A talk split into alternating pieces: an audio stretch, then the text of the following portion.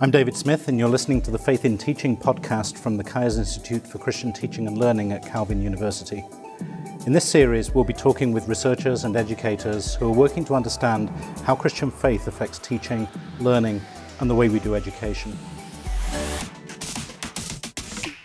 Today, I'm really happy to have with me uh, a longtime colleague at Calvin, Quentin Schultze, uh, who has been an eminent scholar in the communications field a, a significant voice in Christian scholarship in that area.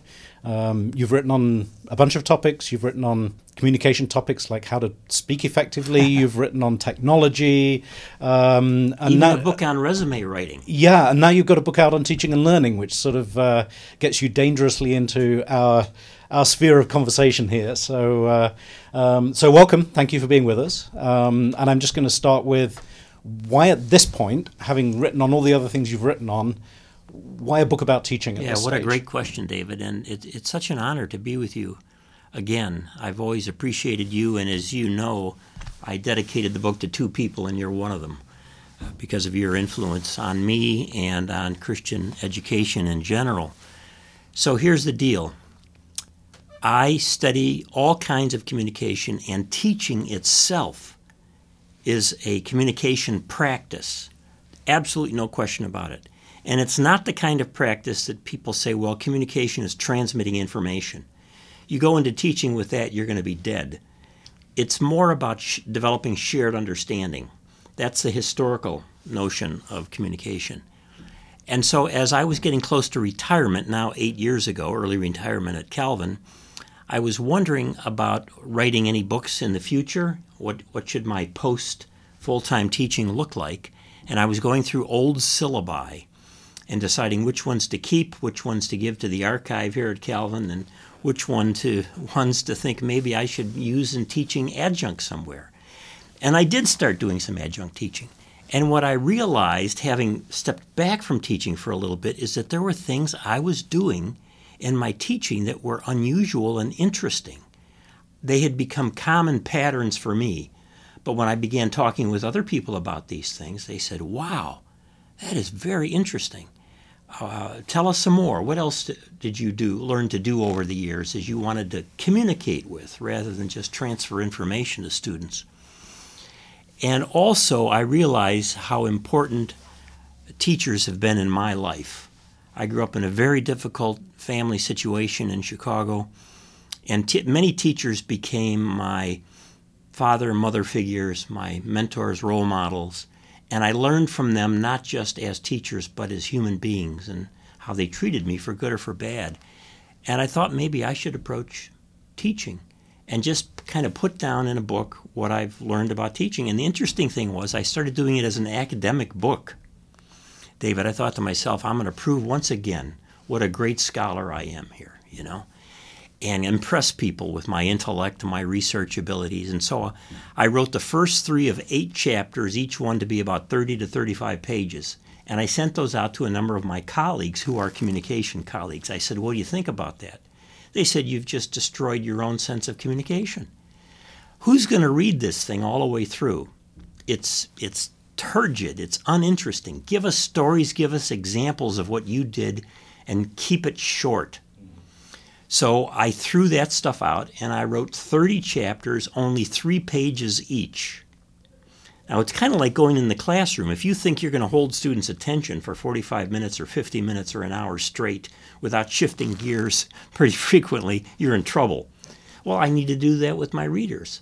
So I said, okay, that's what I'm going to do. I'm going to sit down and say, what are the major things that I've learned that I can pass along to other people, and even with different styles of teaching, may be applicable. Mm-hmm and it will be, in a sense, my uh, goodbye book because I don't know if I have another book in me. it's a delightful book, and, and partly for that reason that, that the the chapters are of a length that you could sit down and read one at lunchtime, um, and you'll come away with each chapter with a concrete idea of something you could go try out in your teaching. Um, so it's also none of the chapters on their own are kind of shooting for the moon in terms of, you know, you've got to completely reconstruct your syllabi or whatever, but but each one's got a um, something concrete that you can you can move ahead with. Yeah, exactly. Uh, and I tried to get about three or four examples of a particular practice in each of those small chapters, and then breeze in and breeze out. So each mm-hmm. one's like a little play. Yep. often starting with a story of something that happened with me and then ending with that. So, so thinking about this from the other end, because I think every book happens between a desire in an author to write it and a, a sort of an imagination of who might need it. Um, I know you've been doing quite a bit of traveling around to colleges, universities, and so on, doing faculty development on this topic and trying to help people with this for a while now. Because I remember we had a conversation a few years back um, when this book was kind of a gleam in your eye. What, what's your sense been of where people's needs are at? Where what itch are you trying to scratch with? This? Yeah, this is a great question. First of all, let me say that I wrote this book thinking it would be a great help for college level teachers. Now I'm getting these emails from people in K through 12 Right. saying this chapter and this chapter really relates to what I'm doing. Thank you for writing it. And I'm saying, how can this be? And I realize that almost all of the chapters relate to teaching in general, mm-hmm. not just teaching at a particular level, even though I may give examples from me teaching at the college level. But as I travel around a lot, three things are really striking me. One is the level of discouragement among teachers. Uh, I never remember anything like this in my 40 years of teaching. And I, I used to do a lot of speaking at Christian conventions for K through 12 and all too. And there was always a sense of hope, you know, and uh, God is with us and things are moving along. But now there's this sense of discouragement with budget cuts and with uh, uh, people thinking that the leadership is not all that great. The donors are, are stepping back and not being as supportive.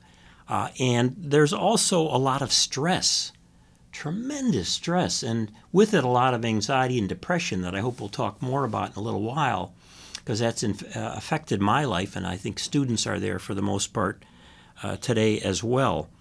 And then there's a lot of confusion.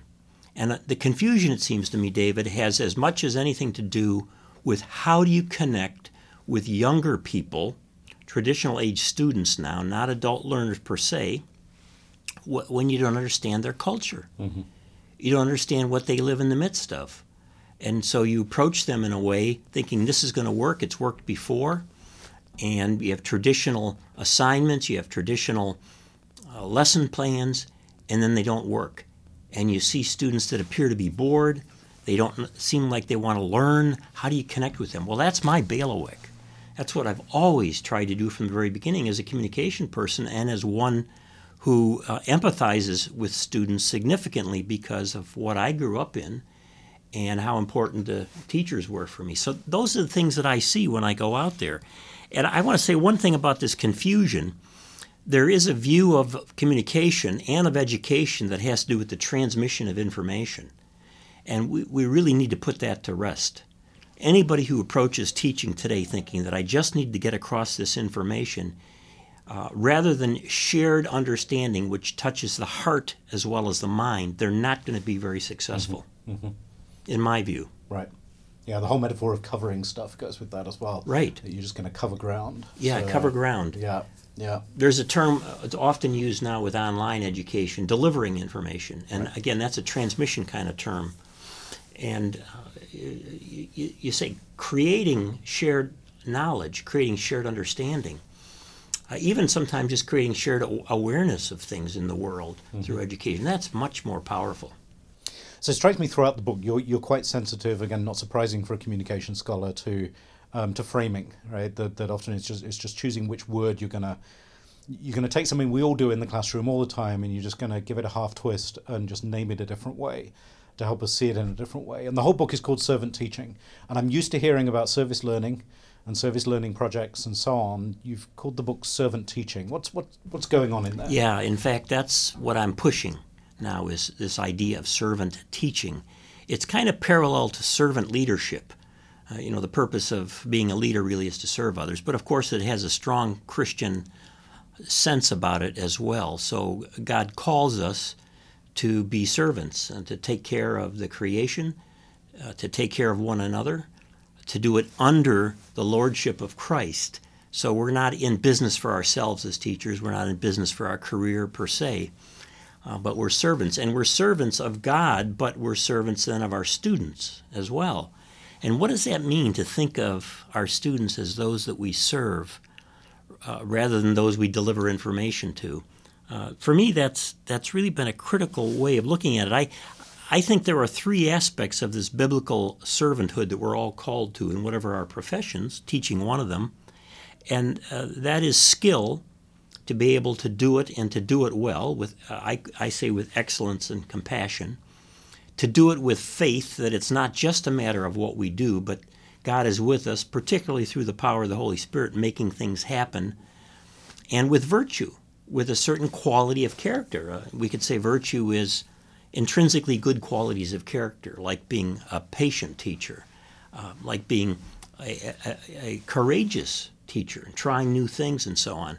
So that's how it's kind of gripped me as I think back on my career and what I've been doing with adjunct teaching since I retired from full time teaching. Mm-hmm. What, one of my favorite things about the book actually is, is the way you talk about students and you know this idea of serving students. And I remember when I first started t- teaching at Calvin it was the first time I taught in higher education. And and I got my first few years of teaching evaluations back. And one thing that kept coming as a refrain on teaching evaluations was um, this professor really respects students, and it kind of puzzled me because because I thought, why well, even say it? D- doesn't everybody else? Doesn't everybody, right? right? it's like, right. Is, is, there anybody out there sort of actually actively disrespecting all their students?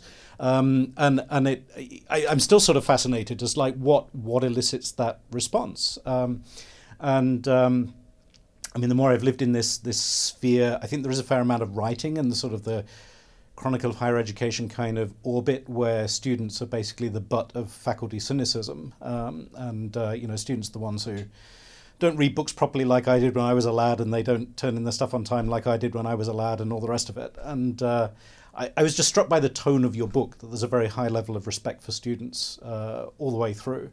Um, and you've even got a chapter on that, right? Respect students. Right. So you obviously think this was something we need to explicitly mention as well. So I mean, talk about that. How yeah. do we respect students? To love that, students. in your mind? To love um, students. So in, when I was taking uh, Spanish, I, I studied Spanish and German in high school. And I was in a Spanish class, and at that time, my family life was horrible. I was living with my paranoid schizophrenic mother. She was incapable of raising me. We were living in a trailer. We were what used to be called white trailer trash. We had no money. I had very few clothes. I, uh, in fact, during high school, I went to not a single social event because I felt like I was so far away from it and couldn't participate. And so I am in a Spanish class, and the teacher calls on me and asks me to recite something. I have no idea what it was but I was not prepared. In fact, I was often not prepared. And so I stood up because that's what she wanted us to do, and we recited. And I said, I, I, am sorry. And, and I was so nervous. And she looked at me. And then she looked at the rest of the students and she said, Pedro, that's the name she had given me. I guess there's no translation of Quentin. But she said, Pedro, what are we going to do with you? I'm trying to survive in my life. Students are whole persons. Students have life outside of education. Some of them are working to try to survive. Some of them have horrible family situations. Um, I, I've had students that parents went through divorces and it was difficult on them. I've had students where both of their parents died in the same semester. I mean, it goes on and on. Anxiety and depression right now are huge. In fact, I looked deeply into the research on this, David, because I was detecting it myself, having lifelong problems with anxiety and depression, actually opportunities in a sense, because facing those head on is, is a good opportunity in life. I think it makes you a better person. And 30 to 40 percent of, of students today, at least by uh, college age are suffering from anxiety and or depression. So these are whole students, and we have to respect them. There are a lot of different ways to do that that I talk about in the in the book sp- specific practices. One of the things I learned is not to call them kids. They can call themselves kids and refer to me to other students as kids and all, but I don't want to think of them that way. I want to think of them as colleagues. Mm-hmm. So sometimes when I send an email out to them, I will I will use the word colleagues most of the time I'll use a phrase related to the subject of the class. So when I teach public speaking, it's servant speaking. We're there to serve our audiences. This is Augustine, to love our audiences, our neighbors. So I'll say, Dear servant speakers. Or if I'm teaching media criticism, Dear media critic. So to say to them, Hey, I respect you. We're at the same level here. You may not know as much as me, but when it comes right down to it, we are both made in the image and likeness of God and worthy of respect. So, and this, of course, runs through the book. The respect you you get it. I I love students. I, that's what it comes down to. And when you, you love your students, you respect them. And I like how you translate it into very concrete actions then. So um, I'd, I'd love for you to talk a little bit about the comments you make about where to meet with students. Yeah. Because that was just really striking to me as this really simple little concrete thing, but it's of a piece with this big picture stuff Oh, you've just been talking about of respecting and honoring students, right? Yeah, this So- so this is interesting. I'm a communication guy, and I'm always. My, my wife doesn't watch want to watch a movie or TV with me because I'm always making comments about how they're communicating or miscommunicating, whatever. And it occurred to me one day that uh, nobody was coming to the so-called office hours. Students just didn't come. I mean, it was rare. I'd get maybe two students a semester. I'm saying, why am I doing office hours, and why is the university requiring me to do office hours when they don't work? And I thought, well, what would work? And so I'm talking to students. How do they get together? They get together. They text each other early in the morning and say, "I'll meet you at such and such a place, such and such a time," or "Where are you now? Let's get together." So early in the morning, I send a text out to my students. If they don't have a phone or they don't want text messages from me, it's on email. And I say, "I'm going to be in such and such a place today at such and such a time," and I vary it. And I say, "Uh, "Meet me there if you want." Maybe it's the cafe or one of the cafes on campus, and and students would come by because I was, in a sense, co opting their own way of communicating. Yep. And it, it was not intimidating. And what I found is, especially international students, and within international students, particularly the Asian students, who were mo- least likely ever to come to talk with me when they had a problem. Uh, and, and they would show up right away because this was so great. It was a kind of fellowship, open fellowship. And then I would bring along work to do in case nobody showed up. And I think uh, uh, typically I was seeing more students that way in one semester than all of the rest of my colleagues in my department combined with regular office hours, which weren't working. Uh, so it, it was a great practice. I love to do that. Even now, when I'm I go on evaluations of communication programs for different schools, I will ask them to send a note out to all of the majors in communication and say I'm going to be at such and such a place at such and such a times and stop by, Yeah. and they do. Yeah. And that's how I get the, the most honest opinions of what's going on in the department from them. Right. I remember hearing a speaker some years ago um, talking about how, you know, if you've got a student who's not from a family background where there's high education levels or where reading is a thing, etc., what it's like to walk into a professor's office where the walls are all lined with like books floor to floor to ceiling, um, and how that might not just communicate aspiration, right? That might be quite intimidating. Um, and so, uh, so yeah, this idea of maybe you know holding office hours at the coffee shop, right, is uh, Right. is just a simple way of changing the frame. Yeah, and about Uh, that too, I, I talk about what I some things I say on the first day, and one of those is how to refer to me.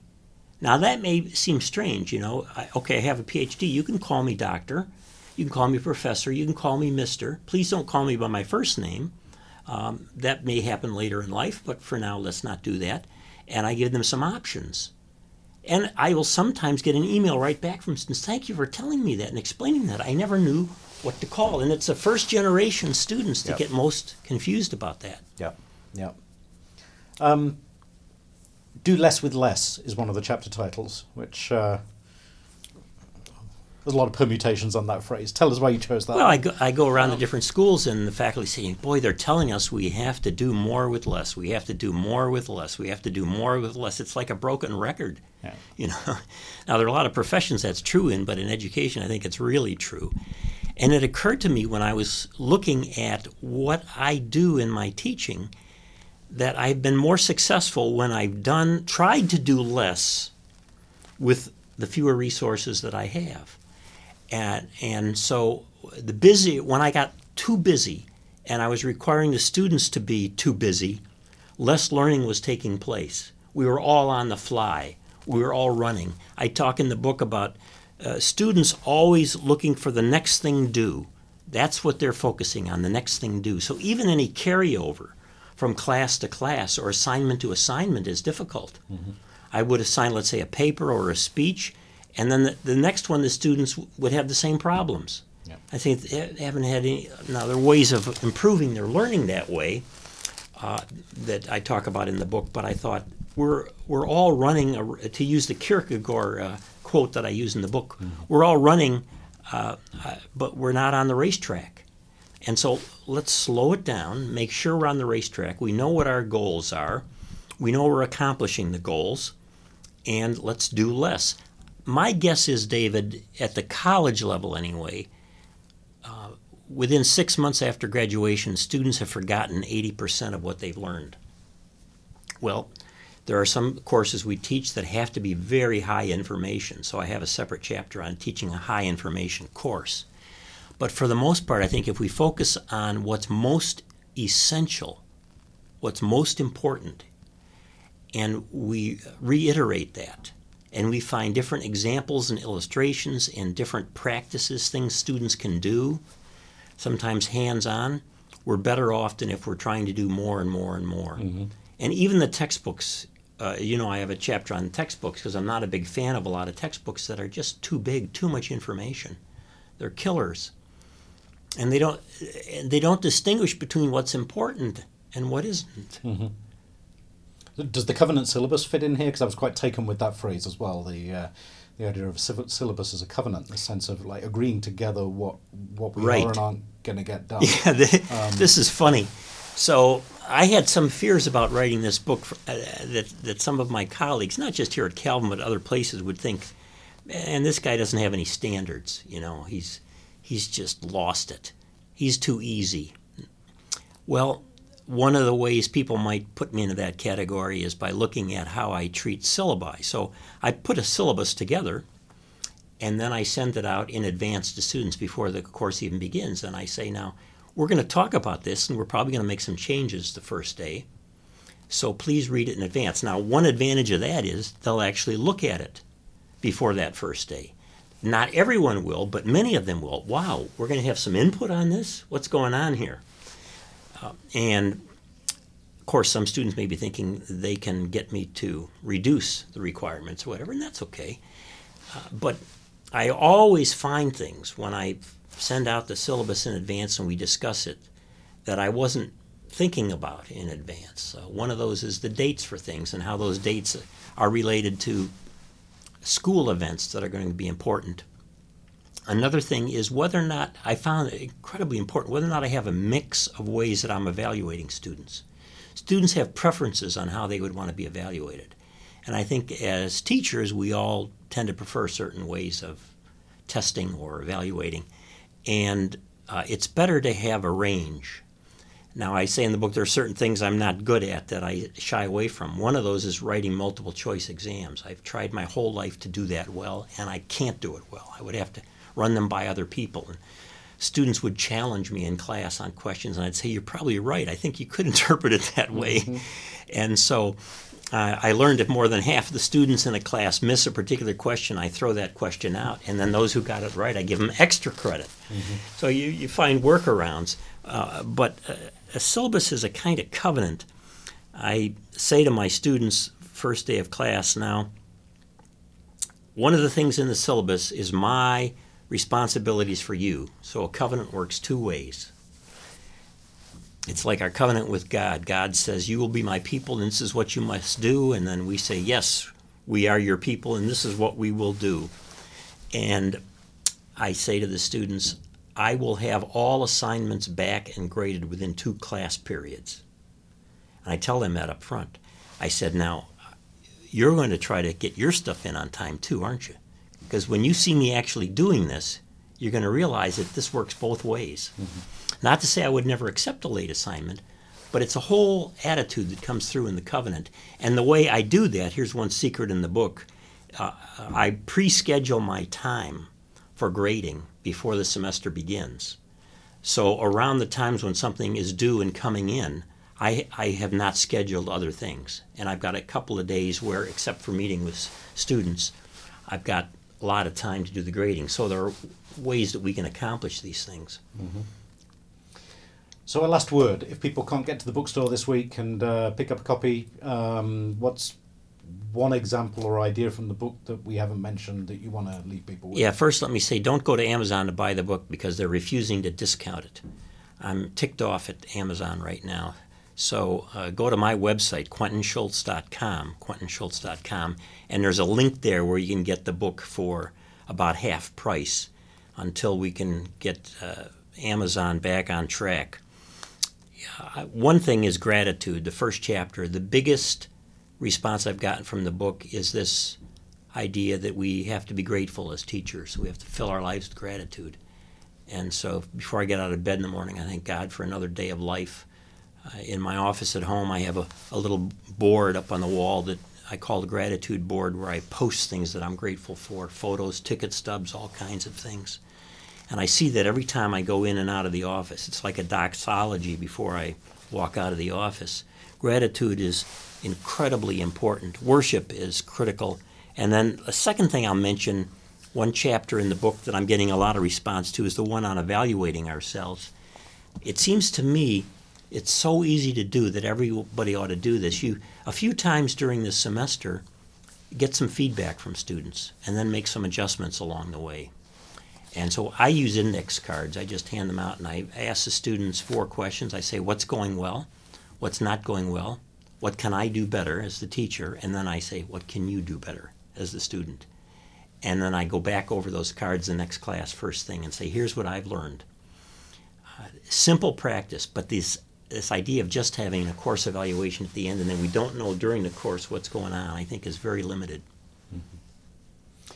Well, thank you. Thank you for coming to talk about the book. Thank you for giving us a little insight into what's in it. I would recommend the book to folk who are listening. Um, as we said earlier, the chapters are really short. You can uh, get through them in a lunch break, uh, find something to, to work on in your teaching. There's lots of wisdom in here. Um, there's, a, there's a comment on the back from Perry Glanzer who says, Reading this book is like having that wise older teaching mentor that faculty rarely have. I think is what this book provides. It's somebody who can make suggestions over your shoulder. Have you tried doing it this way? Um, and so I love that about the book. The the book is uh, the title is Servant Teaching.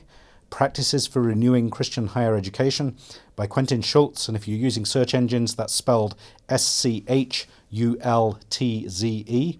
Quentin Schultze, Servant Teaching, Practices for Renewing Christian Higher Education. Get a copy, you won't regret it. Thank you, Quentin, for coming and talking to us. Thank you, David. Us. My pleasure.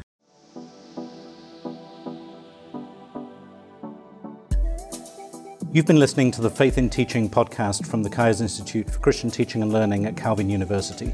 Learn more at www.pedagogy.net.